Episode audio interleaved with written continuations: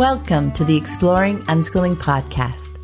For countless parents, the journey to unschooling has redefined childhood and transformed their family relationships. Are you curious? Together, let's explore what living and learning looks like without school. Hello, explorers! I'm Pam Laricchia, and this is episode number 286 of the podcast. It's the 13th of July, 2021, as I record this intro. And this week, I have a really fun conversation with Roya Dedeaux, who joins me to talk about her new book, Connect with Courage Practical Ways to Release Fear and Find Joy in the Places Your Children Take You. Roya is a grown unschooler, a marriage and family therapist, and an unschooling mom of three, so she has lots of experience to draw from as she considers how children learn and thrive. In her book, Roya describes the many benefits of supporting our children's interests and the strong connections between parent and child that those positive interactions cultivate. She also details 19 different barriers that can arise and walks readers through ways to find solutions. In our conversation, we talk about two of these barriers and how so much of it is our inner emotional work to do to move past our fears and to a place of connection with our kids. Our conversation was energizing, and I'm really excited for more parents to read Connect with Courage. These are powerful, life changing ideas. And before we dive in, I want to take a moment to thank everyone who has chosen to support the podcast through Patreon. I deeply appreciate all my patrons, and some of you have been around for years. Thank you so much. Your generous support helps pay for the hosting and transcription, as well as my time spent creating new episodes each week. It's instrumental in keeping the podcast archive freely available to anyone who's curious and wants to explore the fascinating world of unschooling. If you'd like to join my community of patrons and scoop up some great rewards along the way, check out the Exploring Unschooling page on patreon.com. That's P A T R E O N dot com forward slash exploring unschooling. And now, here's my conversation with Roya.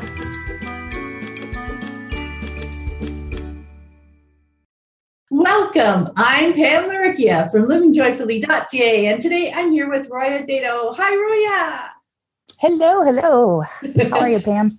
I'm very well, thank you. And Roya, you were first on the podcast back in 2016, right? We did a growing up unschooling episode. And now I'm very excited to have you back to talk about your new book, Connect with Courage. So, to get us started, I just thought a refresher would be great. Can you share with us a little bit about you and your family and what's everybody into right now? Yeah, absolutely. Um, the first thing, though, I have to say is thank you for publishing my book. that's that's kind of a, a, big deal, and I really, really appreciate uh, not only you know the time that you spent on it, and the editing, and the publishing, and also the austere company I'm in. It's very exciting to be up on that list. So thank you, Pam. Oh, it was my pleasure. I love this book. I'm so excited to actually talk about it with you. Yeah. Um, so we are kind of in an interesting uh, transition phase. I'm just coming back from maternity leave. Uh, I have a four month old now. So I've got a seven year old, a four year old, and a four month old. And um, we've been diving into the world of finding babysitters and uh, getting me back to work. So, as part of that maternity leave, we were able to go on a big, grand 10 national park RV trip, which was really exciting. Um, we went to Dinosaur National Monument because my son is super into everything dinosaur and wants to be a paleontologist. Um, the kids are really, I mean, we, and we also moved about five months ago. And so now we have a pool and a trampoline and a new neighborhood to explore. So it feels like a lot of big muscle movement kind of summer days down here in Southern California. Lots of swimming, lots of trampoline, gardening, cooking things and taking them to our neighbors, paying attention to all the birds. we know all the bird drama in the neighborhood. And uh, we downloaded the Audubon app to watch birds and we were eating dinner. And, and so some of you listening might be like in rural places where this isn't a shocker, but I'm in Southern California, very close to LA. And so it's really fun uh, to have like a barn owl swoop down while we're eating dinner. So lots of that kind of, I don't know, noticing happening. Oh, that's wonderful. That's wonderful. So dinosaurs, eh? That's a big thing. Paleontologist in action right yeah. now. oh yes, and he got to touch actual dinosaur fossils and talk to very knowledgeable rangers. And we saw bison, and we went in a cave, and oh, it was just an amazing, amazing trip. Oh. So my kids are just living their best little lives. Um, and then I am up to my eyebrows in getting back into the, the world of therapy. And um, I also make and sell jewelry and I run online bazaars. So I've been occupied with that in the best way possible. And then, of course, talking about selling the book and making a whole bunch of um, journals and publishing those on Amazon. Yeah, yeah. We'll definitely put links to that stuff in the show notes as well. So, yeah, let's dive into your book. As I said, I am really thrilled to have been able to publish that. It was so much fun working with you on that, back and forth and back and forth for what seemed like many months as we both had life things come up. Oh, it was awesome. That, that's one of the reasons why I do love working with um, unschooling parents, right? Because we all, we have our priorities, and yet when we have the time, we dive in deep, right? It's it is a lot of fun. But anyway, um, I think your book is going to be, or can be, will definitely be very life changing for a lot of parents. In fact, we don't you don't even specifically talk about unschooling in it yeah. but why i wanted i was so excited to work with it is because so much of deschooling is our work to do parents work to do right as they're exploring uh, what unschooling is and how to um, just cultivate that lifestyle that learning lifestyle in their family so this book just meshes so well with that whole process so I wanted to start off with, you know, just um, a bit about your background and why you want to write this book and why connection between the parent and child is so very important. So I, I'm the oldest of three girls. Um, they're three and then six years younger than me. And so when I I finished up fourth grade in traditional public school, and then I never went back to fifth grade. My parents decided not to send us back um, there's lots of, I think, kind of small ish reasons, but it boils down to they saw that our interest in things and our curiosity was, was it was being stamped out, whether by being forced to learn things we didn't want to learn about, or by honestly other kids were making fun of us and that we wanted to spend all summer reading and you know that kind of thing. And so they um, they just didn't send us back to school. So at whatever I think I I never went back to fifth. Roxana never went back to second. And I don't remember how old. I don't think Rosie ever went to anything uh, other than preschool. But um, so then I, my parents and uh, whew, stuttering a lot here. I'm going to take a breath. Um, so then we just did all the things we were interested in, and we didn't have a lack of that. I am a I'm a combination of a deep diver and a dabbler. I dive in completely, totally all the way into something for like three weeks. and then I go on to the next thing. And we were busy. So we were on swim teams and in Shakespeare theater groups. And I was really involved in ceramics. And we did a lot of theater and all, these, we did Girl Scouts and soccer. And, you know, we did a lot of things. And that's just the outside activities, not even just the like, I was also passionately interested in candle making and uh, crazy quilt sewing and journaling and photography and, you know, all the do at home kind of things. And so my parents were, I think, phenomenal at supporting our interests. And they, you know, when I, when I give parents examples now, I almost always can think back to an example of my parents helping me. So I would be on hour 14 of making a zine, for example, in my my bedroom, and I'd have just paper scattered out all around me. And my mom would crack the door open. I'd be listening to the same Ani DiFranco CD on repeat for 24 hours. And my mom would crack the door open and like slide a plate of food across and just be like, "Hi, how you doing? Okay," and I'd and leave. And I remember just being able to like settle into that like this is what I'm doing and it's what I love to do and it's okay with everybody else. And so I grew up with that very solid knowledge that what I'm interested in is valuable. They didn't interrupt me. They bragged about the things I was doing to other people, even if it didn't have like, you know, there were no trophies for the zines I was making, right? There was no like quantifiable success marker. Reward. right, right. So it wasn't like, oh, guess what? She got first in, um, you know, the amount of time she spent cutting pieces of paper up on her bedroom floor. Um, but I knew for a fact that they valued the choices I was making. So I had that experience. And then fast forward, I go and I get a degree in recreation and leisure studies, which I used to tell people is like majoring in Girl Scouts. Um, there's the recreational activity side, like event management and outdoor recreation piece, but there's also a philosophy side, the, the leisure philosophy, why play is important, why free time is important.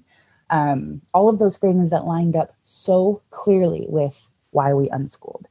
And so that just felt like a like oh there's language for this. Oh other people have been studying this not not in the guise of um, like doing away with school right? It's so strange to me that people don't make that connection. But given all of these parameters also this thing is important. And so I, I was finding language. I discovered the world of positive psychology. I went back to school to get my master's in counseling, um, thinking one day I would have an art therapy camp. And in that program discovered um, well positive psychology and like the theory of flow and um, mr seligman or dr seligman uh, and all of the like the actual research behind why play is important and why uninterrupted time is important and why settling in and being able to spend hours and hours of time on an interest is good for us so again i was like able to put language to these things that i knew from my upbringing and watched in my sisters and all of our unschooling friends. Um, and then i started a private practice. And although at this point the majority of my practice i'd say is homeschoolers unschoolers um, that wasn't always the case. And because uh, at the beginning i was just you know casting a wide net put myself out there in psychology today please come and see me as a therapist. And i was working in community mental health as well um, and even with some like uh, court ordered families, things like that. And so in my happy unschooling bubble, I had seen the the positive side of supporting kids' interests and what that can do for relationships and families. And then as I ventured out into the world of counseling, I saw the opposite. And I saw all the places where struggles between parents and their kids, uh, could be traced back to not feeling valued or their interests being disparaged. And I saw people with addiction issues who, when we dug deeper, uh, it felt like they never felt a connection to something kind of bigger than themselves. They never felt like they had purpose or drive.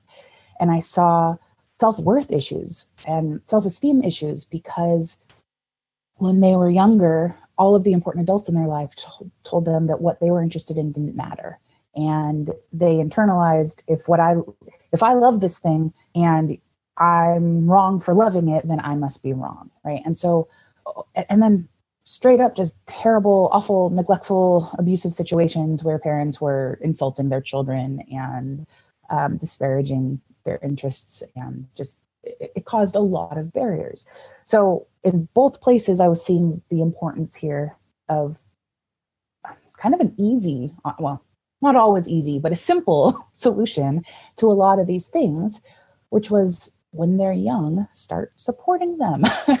and so support their interests, be interested in what they're interested in. And so then I started paying more attention to why is that so hard?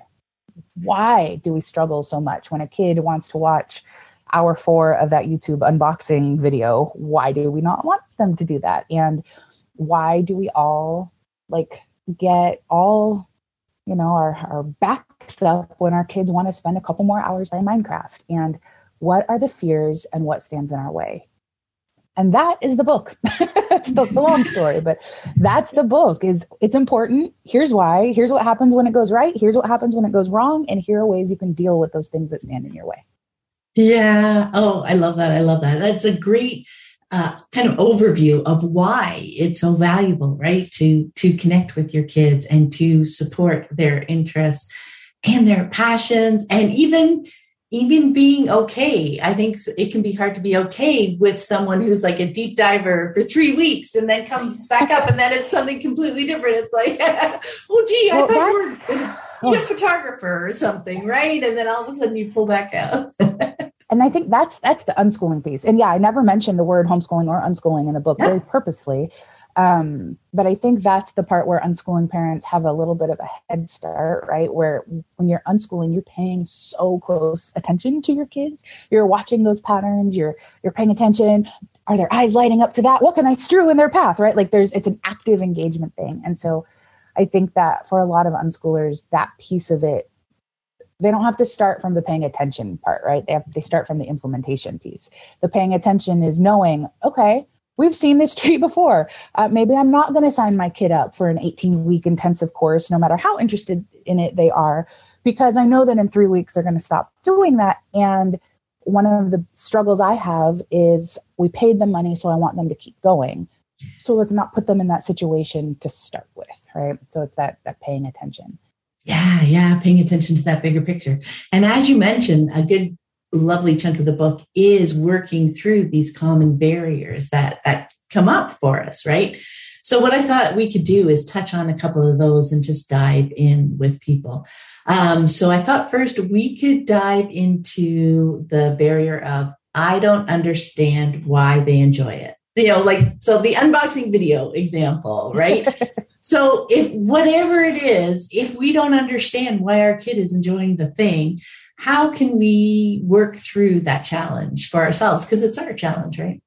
It is. It's totally our challenge. And, and that's, I think, one of the first things to do is to remember that um, we have however many years of messaging and bias and experience and baggage and, you know, all that stuff about that topic, perhaps. And your kid does not. Your kid comes to that thing pretty fresh. So just to remember that a lot of times, like, thinking about people who've been upset with their kids for loving Nerf guns, for example, right? You have all this like whole big giant trash bag full of it's, but it's violence and it's this and it's that, and the kids just like I don't know, I like to point and shoot at things, right? So it's it's totally a different um, different ball game for them. So that's one thing I, I suggest to parents is try to really identify what's your stuff and what's theirs because it's probably yours, um, and you're the grown up, so you have to do the work. Um, and then, so the other piece, if you don't understand, and of course, there's that we fear what we don't understand, right? And often it's about a new medium for things. So we we are storytellers, right? We are we are storytellers as humans, and I see video gameplay, hours spent on YouTube or TikTok or whatever. We are still storytelling in those mediums, but if they're new and if you don't understand it, then it's not familiar and you're worried about all the unknown things. So if you can make parallels, right? When people say screen time is bad, I require my clients that they go through and say, would I say the same thing of paper time, right? Would I say the same thing of food time or outdoor time or inside time? And so trying to make parallels can sometimes help you um, just work through some of that strange stigma that comes up in your brain. Um, get to know the thing, right? If you're like, oh my gosh, all they're doing is they're, on TikTok, and I, I, say this because I was up till two o'clock in the morning on TikTok, so that's fresh. But um, if all they're doing is TikTok, all they're doing is TikTok, go get on TikTok. Go see what it's about. Go find out. If you have uh, an open relationship with your kid, I bet you could sit down next to them and say, like, hey, show me what you're interested in. So asking them what it is about it that they love most of the kids I know who have a, a decent relationship with their parents are just absolutely dying for somebody to sit down and talk to them about the thing that they love to do. I remember when I started at community college, um, I was 13 and I took a writing class and I came home like, oh my gosh, this person is just going to read all my writing and talk to me about it. It was so exciting. So you can be that person for your kid. Sit down and listen to them talk about why that thing is so interesting to them. Um, and if you don't want to interrupt their time for whatever reason, you can also sit down and just observe. Uh, I very often ask parents to watch their kids and challenge them to make a list of 30 possible things that their kid might be getting out of whatever the activity is. Um, and some you might be able to see, and some you might have to go online and, and research or ask other people what it is. Um, and that in that case, you might be guessing, right? But it at least kind of get the juices flowing for you to start thinking of these activities as beneficial. Um, people are not, kids are not always going to get the same thing out of an activity that you think they ought to be getting to. Um, and, and they're not going to get it in the same way. I, like, I actually, I was just recording another podcast where I was talking about, I did ceramics for years and years, and I didn't have any interest in glazing once I finished throwing the piece, I was done. I didn't care about the finished product. I just wanted my hands in clay. And I very often would even give away, I made hundreds of things and I'd give them away to other people to glaze and keep because I just, I was done with it. But if someone had forced me to do it like step by step, start to finish until it was absolutely over, um, and I had to pay attention to glazing and, you know, all that, I probably would have quit ceramics and it was a huge part of my life and I got a lot out of it. And so, um, part of it is remembering that people are, they are getting something. I mean, just to be assured of that. They're getting something. If they're choosing to spend their time there, it's valuable in some way. So your job as the parent to look for what that value is, remember that it might be different than what you would get out of it and how you would get it out of it. Talk to them about it. Be a detective, look for clues, um, and work through your own stuff. Summarize. yeah, no, detective was what was coming to mind for me exactly because yeah. for me that was the fun piece. If you can start yeah. with understanding, like just know that they're getting something out of it. Just as you said, they're getting something. Something is drawing them to it. Something is keeping them there, you know, and what I it, just taking it as my job as a detective, just to be so curious and for I wonder what it is. I love your idea of trying to come up with 30 things that it could be. Because I love that so much because it can be such a wide range of things for people. And you know what? We don't even need to literally know what the one answer is because coming up with 20 or 30 helps you realize that there are so many possibilities. There's something. And then when we realize that, we get out of kind of the tunnel vision of the one horrible thing that we're thinking. Right. Right. The, the one fear that's, that's yeah. yeah, whatever our fear is, it's like, oh, it can be so many other things. That's just one possibility. So now all of a sudden it's not this huge weight. Then then we can relax some more and we can actually start kind of getting involved, right? And participating. Yeah. And, and it's fun. fun. Yeah. And I think that's the piece that like I get I get parents who are like distraught and and there's always stuff going on and I don't want to minimize that at all, but we get we get so wrapped up in that that one, like you said, that one potential fearful place, right? That it could be leading to this bad thing or it could be preventing them from success. We get so caught up in that that we forget that this process is actually kind of a delight and it's really fun to be a part of that and, and I don't know, parenting's kind of a sweet gig if you can look at it in that that respect, right? Yeah. I, the things, I mean, I just think about the not just my kids, you know, the, the places that we've been able to travel to and the things that I've learned and the the projects we've done and the the joy that I get in them opening up and sharing their interests with me is amazing, but also with my clients. I can't even tell you the number of new TV shows I've watched, the number of awesome conversations I've had, the number of things I've tried, the number of connections they've made. It, it's so fun to connect with people on that level. And it's fun to watch too, because if you can get past the fear, and especially for parents who are worried about their kids spending all their time doing something, your kids are expert level at that thing. And it is really, really cool to talk to people who are experts about the subject that they're expert in. And I just I, I, what I want for parents is to be able to get that fearful voice out of the way so they can enjoy that and, and talk to their expert level kids who are invested and passionate and know the language and can teach you about whole new worlds. I know. I, I always felt like I was a kind of a student of life of my children.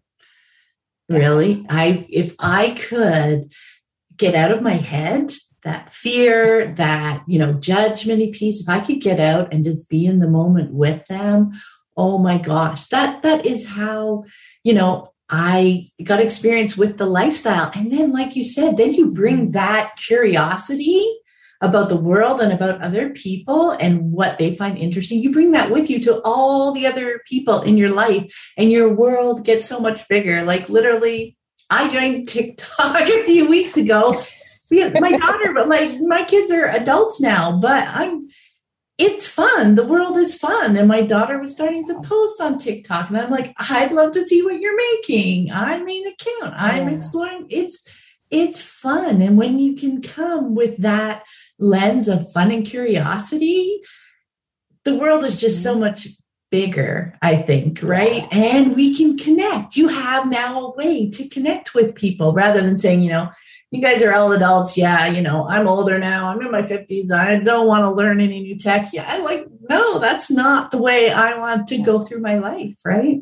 Right. And ironically, the thing, the fear is usually about um, a safety thing, right? That that either that thing is gonna end up hurting my kid in some way. But connecting with your kid, I mean, every single study, homeschooling related or not, shows that engagement with parents is the thing that helps keep people safe into adulthood, right? That that it um, it helps with substance use and it helps with uh, risky situations and peer pressure and you know all these all these things that we're scared of for our kids. That being able to have open communication with your parents is the thing that keeps you safe, and that's not going to happen if you don't find places to connect with them. So it's just kind of an interesting, like sitting on the couch and watching YouTube.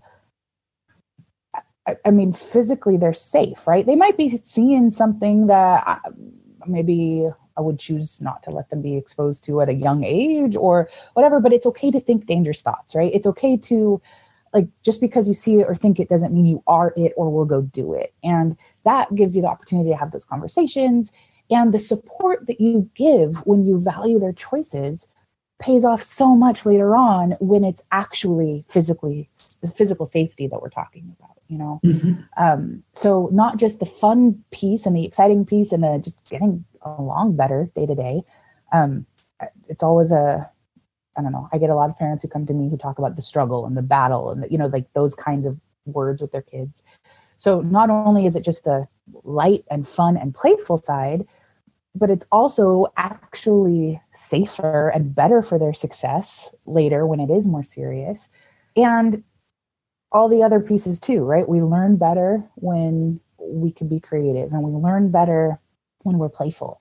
We learn better when things are not being forced upon us. And we can take what we learn, even if it's on Minecraft or uh, I can't suddenly think of the name of any other game, but you know, even if it's in a video game, those the things that we learn they're generalized to other things, and I think that's a big part that that parents are scared of when they don't understand why a kid wants to spend their time doing this thing. They're also worried about all the other things they might be missing out on, and uh, so to that, I, I just like to remind parents too that you know just because you learn teamwork on a soccer field doesn't mean you don't use those things in other places. Just because you learn strategic thinking through Minecraft doesn't mean you don't use those uh, those abilities in other places.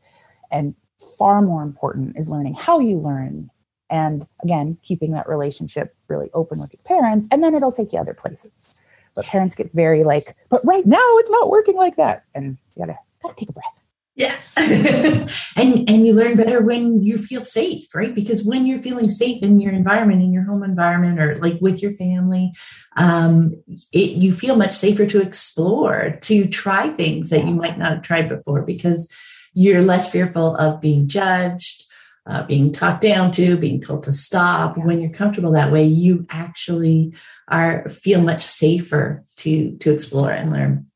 And the other piece I wanted to mention, oh yeah, because when you're building that connection, so when you're fearful and you don't know what they're what they're learning or whatever, you know, coming up with all the different things that it could be, and also connecting with them helps you get a good idea of what it is that they're enjoying. So not only can you help by bringing in new things that are similar, you know, if they're really mm-hmm. enjoying the strategic aspect like if that's what they're loving in Minecraft, is they're loving figuring out strategy. Somebody else is loving building things. Like right. if you just say they're playing Minecraft for hours, you don't know what what it is that they're loving and there could be very different things that you can bring into their world depending on what it is that they love.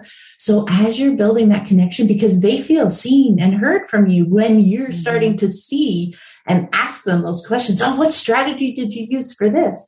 Oh how did you build that thing? You know depending on what it is they're feeling seen, they're feeling heard, they're feeling connected with you, they're building trust in you. And that is where you can help them when you start coming up uh, on these things, right? That you're fearful yeah. about.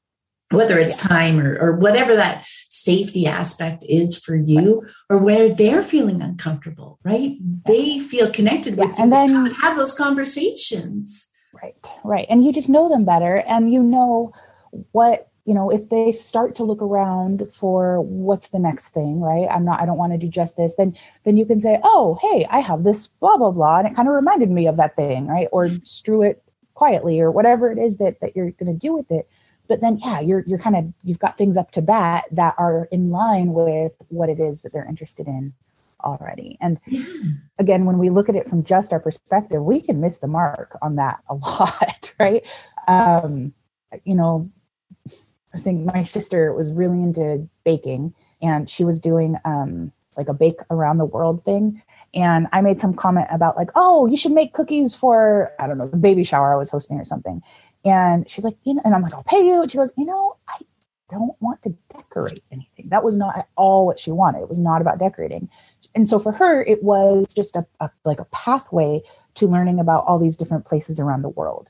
And knowing that, I mean, that if, if she were my kid, that's a really different world that opens than cooking and cake decorating, right? It's it's a very different. Like I'm I'm going to go in that direction, not this other one. And I would never have known that if I had you know, not talked to her about it and asked her about it and, and been open exactly. to that. Exactly. And that doesn't mean because we might not know, it doesn't mean not offering up things or sharing ideas right. or thoughts. Like, because that's how you learned, right? You said, Oh, hey, what about this? But your connection and the trust, she was comfortable saying, No, you know what? That's not something that would be interesting to me. Yeah.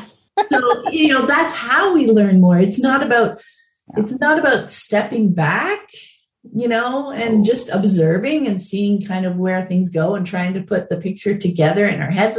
It's a dance of all of those things. Like yeah. we also connect. We also, you know, make come if if I think your comments are like always met with a no, or your suggestions are almost mm-hmm. always met with a no, it's like, hmm, I'm really off base here.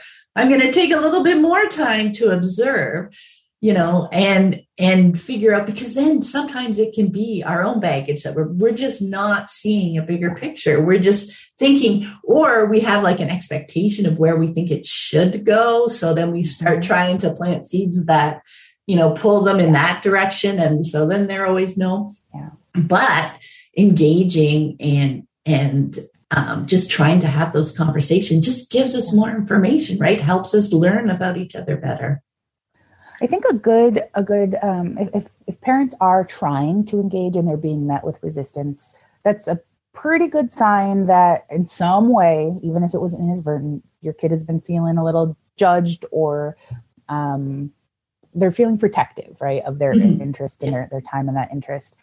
And so for those parents, I, I do suggest um, trying to switch your language around trying to make objective statements about things and not subjective ones. So, in the same way, like I, I do a lot of art in my therapy practice. And if someone draws something with all the colors and it's filling up the page, if I say, wow, that looks chaotic, that is all about my interpretation, right? For them, that might be like busy and bright and dynamic. And so, what I say is, I notice you used all of the colors.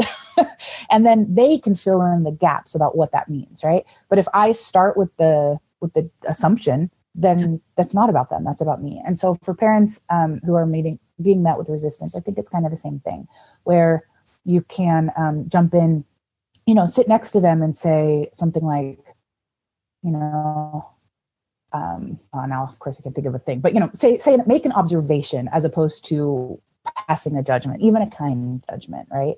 Yeah. Um, you chose you chose that character three or four times then you can leave that up to them to say, oh, yeah, you know, it's my favorite one.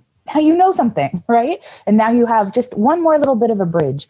I kind of, I think of these, I use the metaphor of bridges a lot. And I think of like every time you can make that kind of connection with your kid, it's like a rope bridge, right? That's, that's one piece of fiber that's been extended. And then the more of those fibers you get, they twist together until it's stronger and stronger and stronger. And then you're just running across back and forth together. And you can make those kinds of little fibery bridges out all over the place. What you don't want to do is go through with scissors and cut those connections. So that's, I think, the making the observational statement or showing in other ways. It doesn't have to all be talk, right? Mm-hmm. It can be, you know, if you think of those like love languages, show that you support them without making them discuss their thing.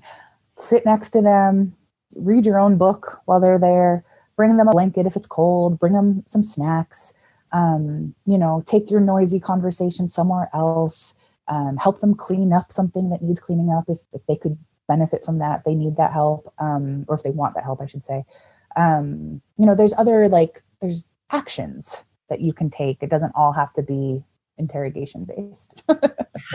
no, I love that. I love that because I mean, one of the kids wasn't big into into words, you know, but you can show so much through your actions and the choices. I love the, yeah. the one that so many people don't think of is taking your loud conversations to another space or something just just respecting their space like when showing respect for the things that they're choosing to do and the way that they do them just consideration right yeah. as another human being in the world like you might be hungry you might be thirsty you know you might want some quiet even taking siblings somewhere else to play when they look like they're really focused on something that they're doing. Yeah. there is so much that we can do that that also doesn't need words in the moment either right? Yeah. Yeah. Yeah and I, I, think that that's um that's one of the things that we we get this bizarre message from the mainstream world that we're not supposed to factor kids in when we're talking about our resource allocation right? That it's only adults that are supposed to decide where we spend the money how we spend our time what the house is set up like you know all, all of these resources in our lives. But where we choose to put our resources says a lot about what we value. Um, i mean that's really what it is. It's it's a symbol of our values. And so if you're trying to value your child and their in their interests and what is important to them, then you've got to take a really good look at where you're spending your resources. And are you factoring them in and are you prioritizing them? And you know, also make rent and stuff, but that's that I think a lot of families exclude their kids' interests from the priority list, right? And very often, if we can work through the emotional side of things, then we can find that the logistical pieces of where we're putting our uh, finite resources, we can look at that creatively. You know, we can we can think about that. And when you get started, this can also be a game, right? We when you get started looking at things um, divergently, you, you, keep going it snowballs so your dining room doesn't have to be a dining room right like and, and you can look at different ways to use space and different ways to get your kids access to stuff. It does, you know, and, and just that can be fun. And if you involve them in that process, then they can trust that you are trying to do that for them. And so when it is a no, I understand it's a no. And you all can help come up with creative solutions to hopefully find the yes. Yeah. No, I love that. And it's it, I just found that so fun when I could open up what felt like so many constraints and just and and not prioritizing their needs because yeah when you first come to it it doesn't even occur to you to think about it but when i dove into unschooling and thought of that it's like well of course and then it was yeah. just so much fun to play with all, all of a sudden you know rooms and what their functions were and how we used our spaces and the things we chose to bring into our lives and the places we yeah. chose like you know they are so capable of being involved in all of those conversations and like you said when that trust builds they come to they really do come to realize and when things aren't going to work out for maybe for now, or we have to wait a little bit or whatever, they understand it's not about them. It's not a judgment about them at all. It's us working together and something's in the way right now, but you know, we're not going to lose it. When we built that trust, they understand that, you know, it might just be waiting. It might not look exactly the way they envisioned it, all those mm-hmm. pieces, but we're all doing our best, right? We just trust that we're all doing our best and working together. Right. Okay. And side bonus, all those things are excellent learning opportunities. so it's a win-win. Again, and they're skills that are lifelong useful for everyone, yeah. yep. right? Yep. I mean, yep. we're learning them and figuring them out now, but our kids are are just getting that head start. They really can take those things and work with them and play around, and then they're bringing them with them. So, okay, one more barrier I wanted just to oh, dive oh, yeah. into um, because I do hear parents complaining pretty regularly, especially with younger kids, that the thing their child likes to do is messy. Right? I, it sounds simple. It sounds simple, but uh, I don't know, Roya. Is that house feel a little chaotic right now? but there are a couple of aspects to it, aren't there? there are. There really are. I, and that's the thing too. That's hard. I, and it was actually part of the challenge for me of writing the book was I, I felt like I went back and forth a lot between like the philosophy of things and then the and put your stuff in tubs, you know, and then the, the, the practical side of stuff. Um, and, and, so, and that's part of it is I think if the attitude is there and, and your own emotional barriers are dealt with, then you can think creatively about the practical solutions. So that's always, you know, I think there's a lot of people who want me to just tell them like, it's you know here's here's the one magical solution or way to just switch how you think about it. But but it, it's not just that. It's a dance and it matters who's in your house i think is part of it you know? Um the house i grew up in the people cared about things differently than the house i live in now and the people i live with now. And so that's part of it is factoring everybody in. Um there's also i think it has to the conversation about the resources and privilege that you have matters too, right? I have to say, I have been, it's a lot easier. We moved to a place with a lot more space, and I have a door I can close, and I can leave a whole desk full because I don't want to have to clean up my earring stuff every time. I keep working on it and keep going. And so that was an issue, both logistically, because I had little kids who would get into it, and it's not my husband's favorite thing to have every single surface covered in clay. And so the fact that I have a room now with a door that closes is really helpful. And so I'm incredibly privileged to have that space. However, even in a pl- place where I didn't have that kind of space, there were creative things we could do. You know, I would make sure that I did my clay. I used um, like big tub lids a lot to work on, so I could pick it up and move it somewhere else, or put it high on a shelf, or cover it, or things like that. So but again, the desire for harmony in my life was there, which helped come up with those creative solutions. So, one big thing, well, I guess what I have to say, it depends on where you're at in your parenting journey, too. So, glean from this what you will, listeners, because you're all going to be in different places. But one thing is to remember that um, one person's mess is not another person's mess, right? If you can get down and look at it from the perspective of the kid in question, you might see things differently. Like I think back to to doing those zines. Um, you know, someone else might look at that and see all these scraps of trash all over. But I was care uh, those scraps of trash were were the material I was going to glue back together and use and produce from. So if someone had come in and a, talked about it as though it were trash, I would have been furious. And if someone had come in and just like swept it all up and cleaned it up, that would have been rough. Also, as I sat and worked, I sorted things. You know, it wasn't just like a, I knew exactly what I wanted to cut and paste. I was always, um, it was trial and error and experimentation all over my floor and it would form something. And so if I had to clean it up every 20 minutes, I would not have been able to make those connections. So it was a magical little world of paper scraps down there.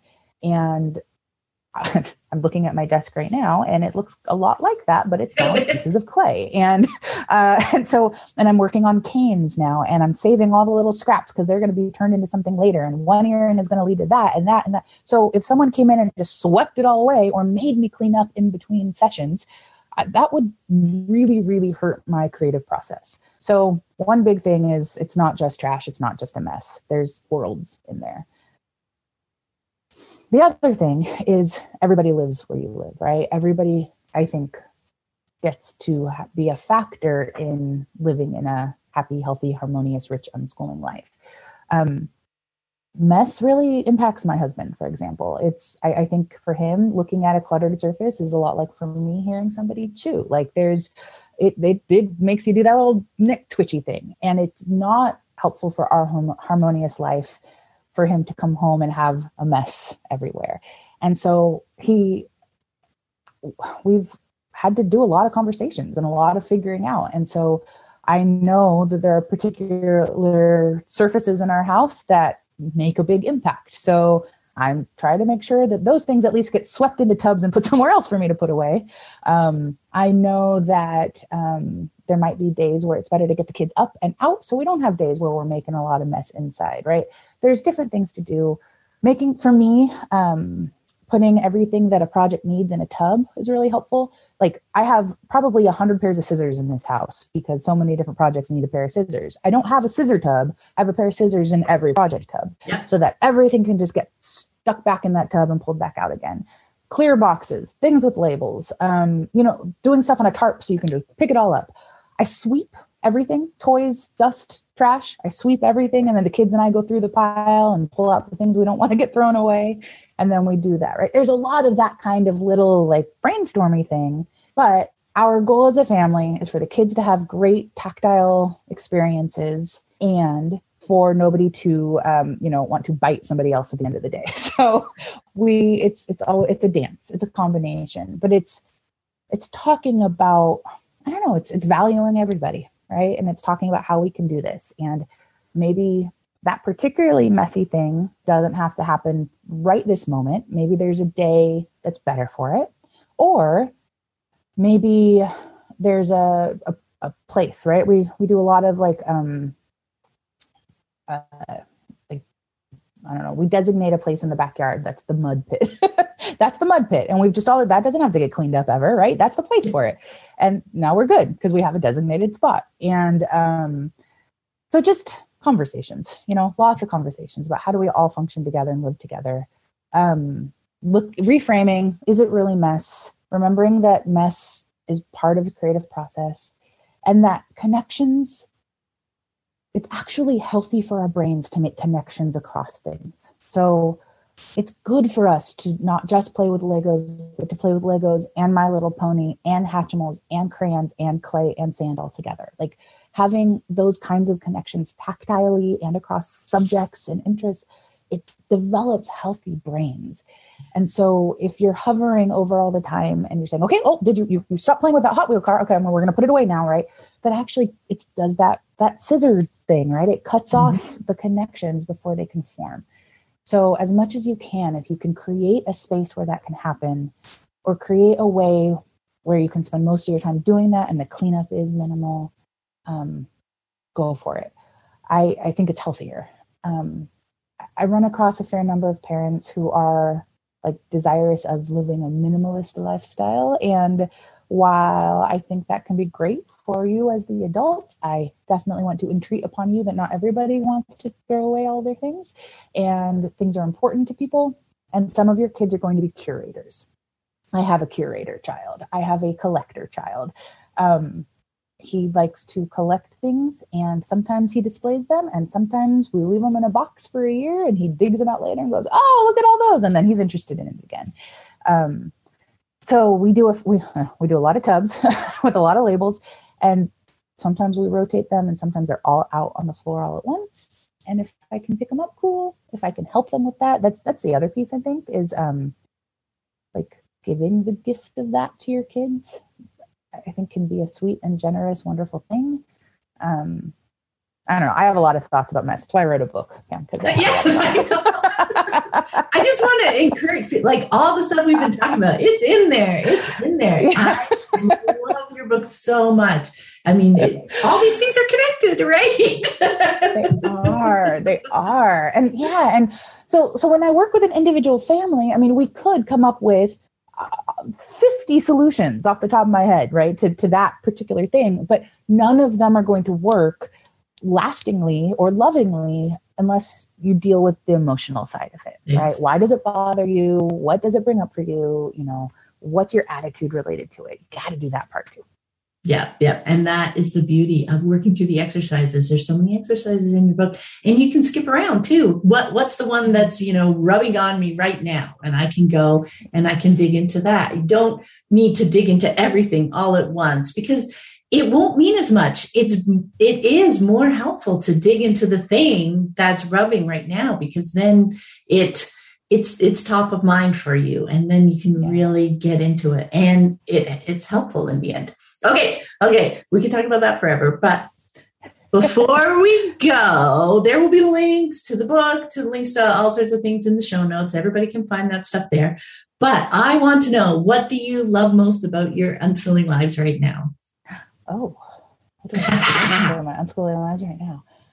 Um, you know what I've been thinking about lately is the how grateful I am for all of the people who love my kids and and we got them through our unschooling life. Like I'm just thinking about the the number of things, random things we get in the mail from other unschooling families that know and love our children.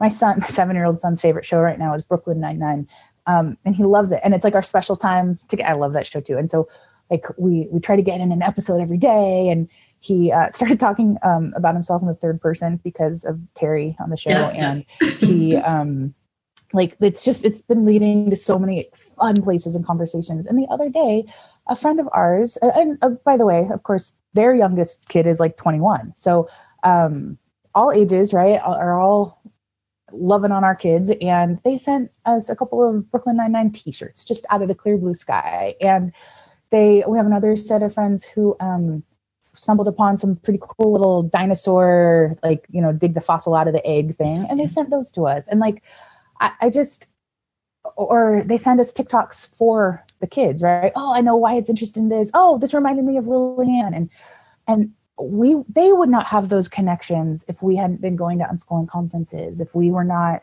in a group of people who valued supporting their interests and seeing the connections that the kids are making. And so I think, yeah, right now I am absolutely the most most just so grateful for the other humans who see and value the connections that the kids are making and their interests. Um, it's just, yeah, I love them.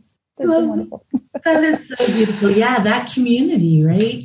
Yeah. Especially you've grown up unschooling yourself, yeah. unschooling conferences, like the connections that you make with other families who value the same, who value their kids, their connection with their kids, their relationships. Yeah. And like you said, grown kids, like we mm-hmm. still it doesn't matter like that relationship that connection is there for for life it becomes a lifestyle right? Not something that ends once our kids are 18 and now it's like oh off you go. Yeah.